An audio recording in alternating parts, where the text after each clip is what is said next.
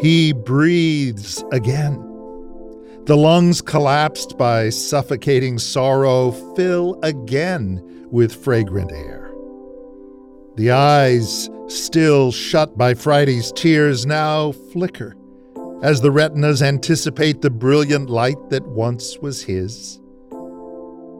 And somewhere deep within, this man of sorrows fully smiles with hope delayed, now irrepressible.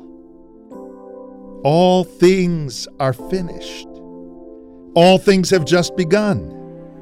For one delicious moment, creation's sovereign pauses, lingers, savoring the joy now rising in his mind.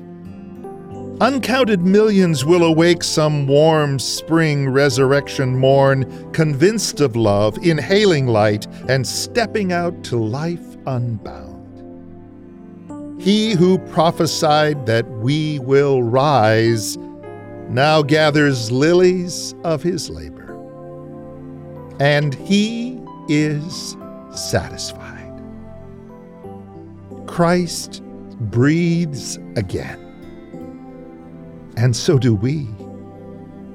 And so will we.